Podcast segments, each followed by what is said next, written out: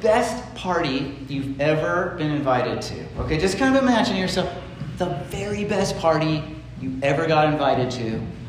How about this? Or, or that you went to. Or maybe the best party you ever saw from a distance. You know, maybe you didn't get invited, uh, but you saw how cool it was.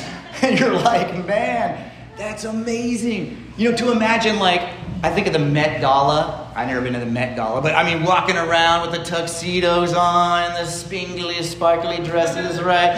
And like, it's so fancy, you know, chocolate towers, like 40 feet high, whatever, the fondue fountains, and the crystal glasses. It's like the most epic party you could ever imagine. Like, just imagine the most epic party. And you, you might have like seen it online or something. Man, what would it be like to go to that?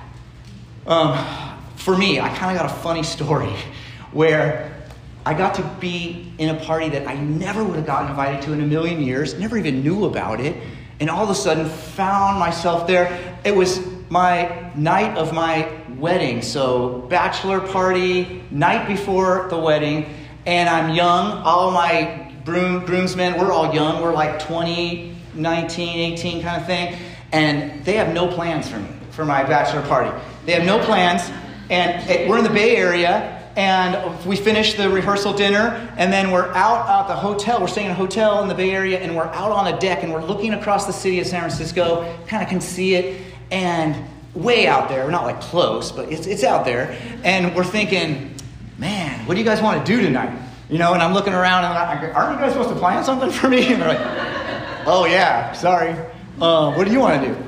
I don't know. What do you want to do? You know, like, well, it's the epic night. You got to do something. It's like the night of your wedding, like bachelor party night. It's got to be amazing. Like, okay, so what do you guys think? I don't know. What do you want to do? I don't know. And all of a sudden, as we're seeing, looking across the city, wondering what to do, we see those like big uh, tracking lights. You know those spotlights, and there's just two of them, and there's, and they're like glowing off the fog banks, you know, and they're they're huge because we can see them from really far away, and we think, well, we got no plans. We got nothing to do, but this night has to be awesome. So, why don't we just start driving towards those lights? I mean, there's got to be something at the spotlights. Let's just get in our cars and let's start going. And so we're like, without any other plans, we decide that's what we're going to do. So we, we have a couple cars, I think there's like eight of us or something. We start driving through the city. And this is 1993. There's no cell phones or MapQuest or, you know, digital stuff. We're just like driving through our windows looking at the spotlights, trying to the, okay, go turn, turn, turn, turn. So we're following each other through the city, right? Finding the, going to the lights. And we get there and we pull in the, sure enough, these giant mega lights. Wait a minute, I didn't, did I dismiss kids? I'm so sorry. I did. I did, all right. Mega lights. I'm so glad you guys are here. This is a fun story, right? Uh, mega lights shooting all over. And uh, we're like, what is this? And, and there's this fencing all along the thing. We're like, we'll get up, there's this big high fencing and we're like, What's, what is this? We're in the center of San Francisco, downtown. We're realizing that three or four, five, six blocks of downtown San Francisco is just fenced off. And the lights are going, and we're looking in the windows of these giant buildings like the museum, Metropolitan Opera, like all this stuff. These giant civic center, the massive buildings right downtown, they're all empty except they're turned into a party place. It's like a giant party that has taken over the whole center of San Francisco. I realized later this is the black and white balls. From since 1959, this party has been going in San Francisco, the biggest party of all times in San Francisco. Millions, billions of dollars generated to charities from this, this amazing party. All who's who's of who's who's goes to this party. This year, Jefferson Starship was like headlining, you know, in one of the rooms, and there's bands in every building. And we're there outside the fence, and we're thinking, this looks kind of cool. Maybe we should go in there uh, check it out. You know, this is here we are. We, we made it all this way. How we get in? And right then, a couple comes out from the gated fence there, and they're like, "What do you guys?" We're like, "What's it?" They're like, "This is the party, the black and white ball." You know, well, we don't we don't have any of our tuxedo stuff on. Obviously, we're still just in our old junky clothes. But um, we're like, "Wow, this looks really cool." And they're like, "You guys want to go check it out?" Yeah. Well, just we're leaving, they say, so just take our wristbands. You can just have them, you know. So they give us these wristbands. So we put them on. We're like, we go in to the black and white ball. What? Two of our guys go in. They're like gone. And we're like, okay, what do the rest of us do? So let's just wait around for more people to come through the fence who are tired of their wristbands. And sure enough, within 30 minutes or so, we've scalped enough wristbands from people that we're all in. We're all in the party. And it's amazing. Like we're just walking around from building to building. It's just packed with people, all dressed in the nines. Sure enough, fondue chocolate fountain, 40 feet high. I can't even believe how tall it is. You know, you get your little crystal glass there. And you're like, and the crystal glasses everywhere, chandeliers everywhere, bands playing classical music band, you know, big building, jazz over here. The fanciest party. We cruise through the whole thing. We're having so much fun just hanging out. The run of the city. Places are usually closed. Streets are closed, buildings are closed, but open to this party. So no one looks at us weird or anything. It's just like they're so happy we're there. Everyone's just so happy. It's the coolest party ever. And we're having so much fun. A few hours later, we sort of all meet up at this other point inside the on probably the civic center balcony or something. And there again we are we're at this balcony and we're looking at each other across this balcony uh, looking over the city and we're like we, i can't believe this just happened. Like we found the most epic party of all times.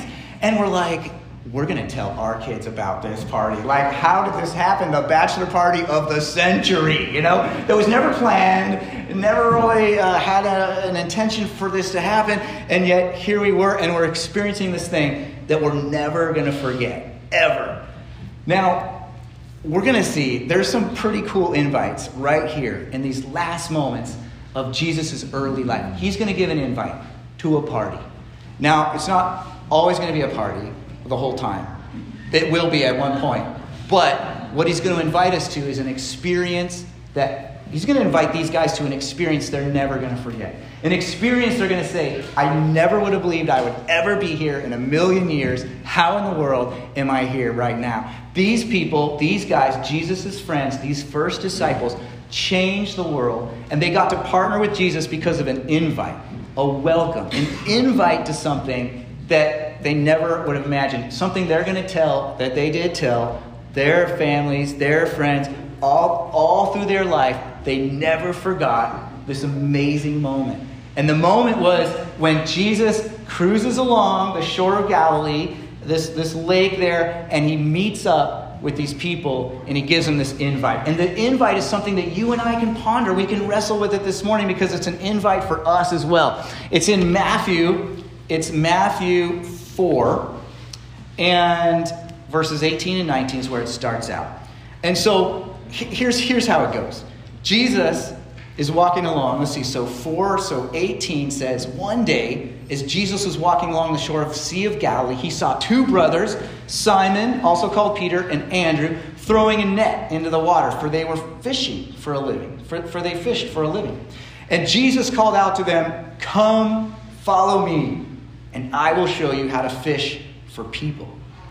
So here's this invite. Jesus just comes right up to him Come, follow me. Now, I thought when I used to read this as a kid, I used to think this was a cold meeting. They had never seen Jesus before. This is a one off, like, who is this guy? And then all of a sudden, he's giving me this invite.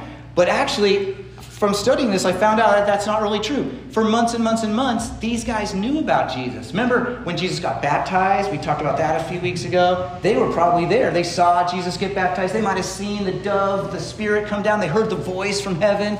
Remember when we talked about Jesus in the temple reading that part of Isaiah saying, This is what I've been called to do? They might have been in that meeting too. These guys hung around that community. They knew about Jesus high probability even they believed in what he said and thought that he might be who he said he was.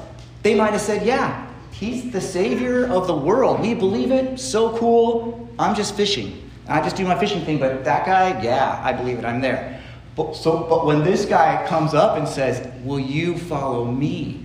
Right? He gives this invite. All of a sudden, everything changes. Changes for these guys. And it's an invitation, first of all, to a relationship with Jesus. Jesus isn't like, I know you know about me, come or figure out how to know about me more. No, he says, come and hang out with me, like this relationship with Jesus. And Jesus, in the same way, he's giving us this invite through, through, the, through all of his mission and message, through all of the Bible, this invite from God to a relationship. To a relationship. Not a bunch of rules, not to a routine or coming to a building on Sunday or doing the right things. Not like, hey, if you get your act cleaned up, you know, you can uh, go to heaven someday and everything will be cool. No, but a relationship. Jesus is saying, I want to be with you. You're going to be with me.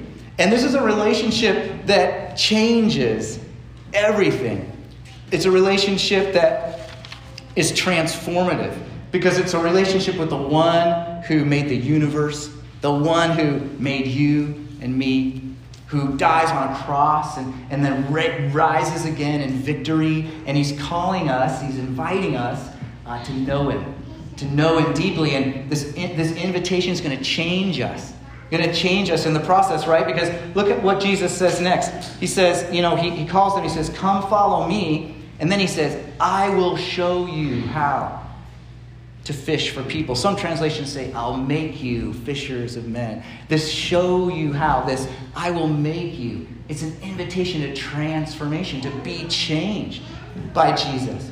Not to make ourselves into something, like a 12 step program or become better people if we do the right things and, and, and have like a special uh, order of you know stuff we do that we're gonna we're gonna somehow improve our lives by our own efforts that's not the invitation the invitation is to be changed by the one who created us to be given this new identity a new name jesus loves us how we are but he loves us too much to leave us like that he loves us so much, He wants to change us for our good, for, for the better, for His amazing purposes. He's going to do this daily transformation work in our lives when, when we say yes to Him, when we follow Him. It's, it's, a, it's kind of a rejection of self transformation, really.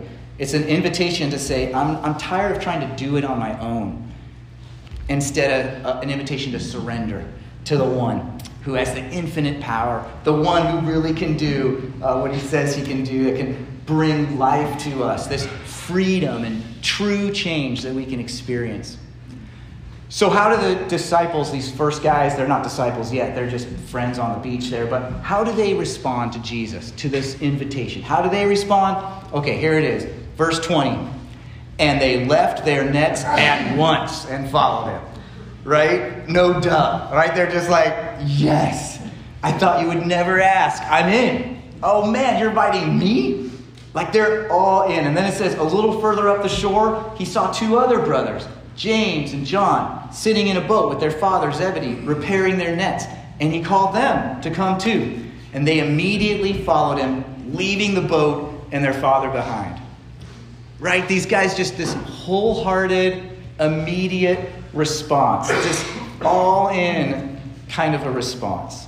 And this invitation for us, truly, in the same way, it's this invitation to respond wholeheartedly, to, to say, okay, I've kind of been gathering information about this Jesus.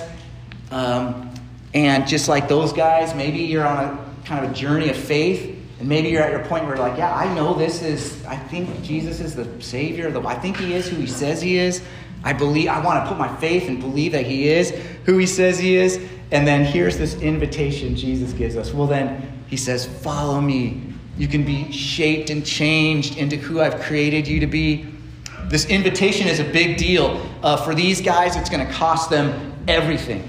They're going to abandon all of it, right? They leave their old life behind, the nets, their father in the boat, the whole thing, and they just go with him. They're like, yes, I'm all in. They, they abandon everything. And these guys would follow Jesus all the way to the end. This decision for them was like deep decision. They would follow Jesus through these years of his mission and message.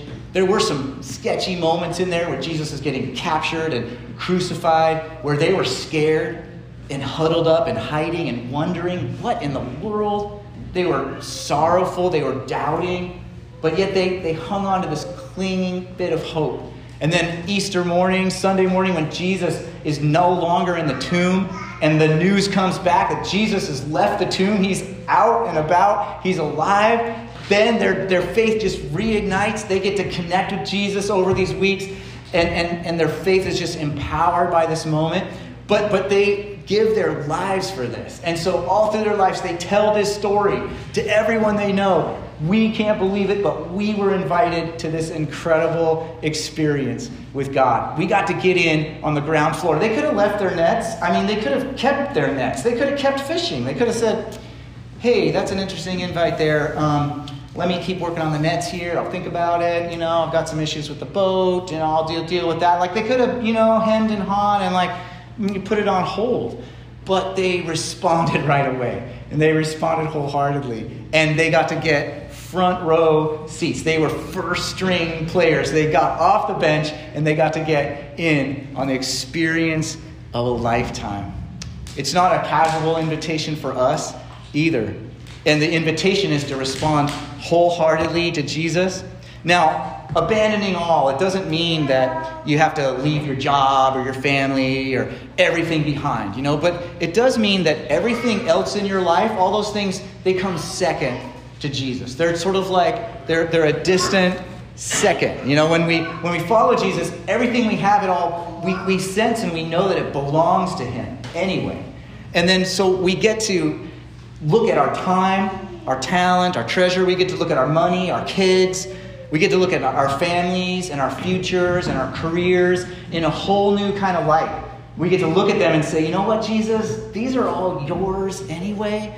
And so when I put those second, we don't have to really sacrifice much because we get Jesus.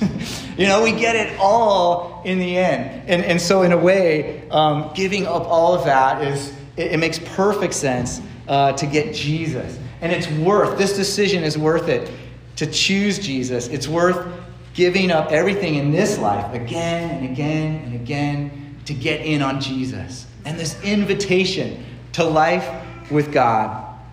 There is nothing like following Jesus. You know, I we have so many friends that we're getting to know through this church planting experience who are sharing story after story about the ways that God is calling them. This personal invitation. How I love how Jesus doesn't hand out a um, clipboard and say, if you want to volunteer, sign up on the clipboard, you know, um, and just get back to me whenever you want. Like Jesus doesn't doesn't like sort of like um, provide spaces for volunteers to fill their names in. No, he goes after people. He says, You come follow me. You come follow me. This personal invitation out of this boundless love that he has for us. And, and, so I love the stories when we hear how Jesus comes after people. He chases after them and invites them in. And maybe you have a story just like that. There's hundreds of stories just like that, just in the people we've gotten to know in these last few months. And I thought I would invite a friend to share with us in these last couple of moments together um, a, a story of how Jesus did just that in her life, too. So come on up, Natasha, would you? And you can use this microphone right here. You guys, let's welcome Natasha Appleton with us. Yeah, take that. You can take it off the stand and come on up into the light so everyone can see. Yeah, and there's, uh oh, and you got a child. She's cool. She's cool. She's showing. What's up? It's Fallon. Oh, do you want me to hold you? You know I don't go anywhere without Fallon. yeah, perfect. Thank you so much for being willing to share your, a bit of your story, a bit of uh-huh. this God story of how God's been capturing your heart. Give us just the where, where, where would you like to start? Okay, I guess uh, that's a good question. Um, so I was raised Catholic, so I had really, you know, strong roots, and I knew who God was, and I knew who Jesus was. Um, but I guess I didn't, even though I was raised Catholic, I didn't start following Jesus until four years ago. And um, I was in a place in my life where I was uh, struggling for almost a decade with um, a traumatic brain injury, and um, I was just in pain every day. And um, I suffered with um, hemiplegic migraines um, pretty much daily, where I'd have stroke like symptoms and I was in pain. I'd have like 14 day migraines, and I lose my, my eyesight, and hard to walk, hard to talk, all the things. Um, and yeah, it was really hard. And one day I cried out to God and I was like, you know, I've gone to all the doctors and I've done all the things and taken all the medicines and nothing's touching this and I can't live like this. So um, either take my life and um, let me escape this pain or um, I'll give my life to you if you heal me. And uh, spoiler alert, he healed me. Um, and it, it was a journey. It wasn't like, okay, you're healed and now I'm going to follow you. It wasn't like that. I'm way too stubborn for that. So it was, um, it was a journey. And he did start making moves in my life instantly. And it was like miracle after miracle, signs and wonders, and all of that. And um, hi. And I got um, baptized, and um, I was just, it was a three year process of learning who Jesus was and how to have a relationship with him and how to follow him and, and trusting him through the pain because I was not pain free yet. Um. And um, yeah, and so I got baptized, and by the time I had Fallon, I, uh, my pain was gone. I was pretty much healed. And here I am today at Branches, right? That's, yes, kind amazing. of my story. Tell us about New Year's morning here. Yeah. Well, first started like around Christmas Eve. Oh, yeah. We had spoken, and I just, you know, was telling you and Heidi that um, I just felt like the Holy Spirit was telling me, like, hey, you need to delete your social media. You're too distracted. Mm. And I was like, I don't. Okay. Um, I don't know if I want to do that, but I feel happier when I don't have it. And so I told you, and you were like, oh, sounds like you know what you need to do. And I didn't listen. and then I came in on Christmas Eve, and um, your sermon was all about distractions. And, you know, maybe if, if that for you is deleting your social media. So I was like, oh, Okay. So like last time I tell Justin anything. Yeah, yeah. Seriously, I was like glaring at you. uh, no. Um, yeah. And I went out to my car and I deleted my social media on Christmas Eve. I was like, okay, guess I won't see anyone's Christmas photos. Uh, and then like a week later, I, you know, I felt more present, less anxious, um, and I thought that that was going to be the end all be all of that. And turns out. Um, I think it was more of an act of discipline, like abiding in what he was asking me to do. Um, so on New Year's Eve, or New Year's Day, I hmm. came in um, and uh, the earth shook, and there was a there was an earthquake, yep. and I'm right here. There was an earthquake, and um, I was sitting back there, and we were like, okay, another earthquake, and we went into our prayer groups, and then after that, we worshiped at the end. And as I was sitting back there with her dancing, good luck, um, I heard God's voice. I heard Jesus talk to me, and it wasn't like it wasn't like spiritual wisdom or like the Holy Spirit like convicting me. I I audibly heard His voice, and it feels like really emotional and crazy to say that, but. Um, he said to me, I'm running after you, run to me. And so I guess I, I dropped my nets right there, my fishing nets, yeah. and um, here we are. So cool. So yeah. awesome. Now, how about just so now what's this like for you, sort of this this new texture of following Jesus in your life? What would you say that's I'm for like, you now?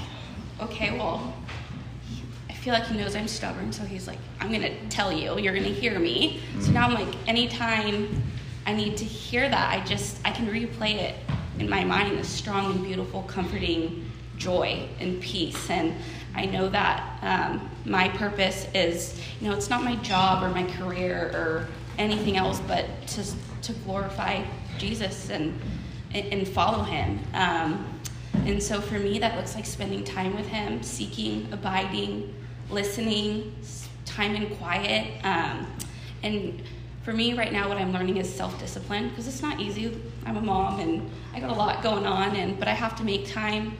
And um, just for me, I've learned um, I'm really distracted. So um, being really mindful of what I'm consuming, what I'm listening to, what I'm reading, what I'm hearing. Is it is it glorifying Jesus? Is it is it bringing me closer to Him, or am I drawing farther away from Him?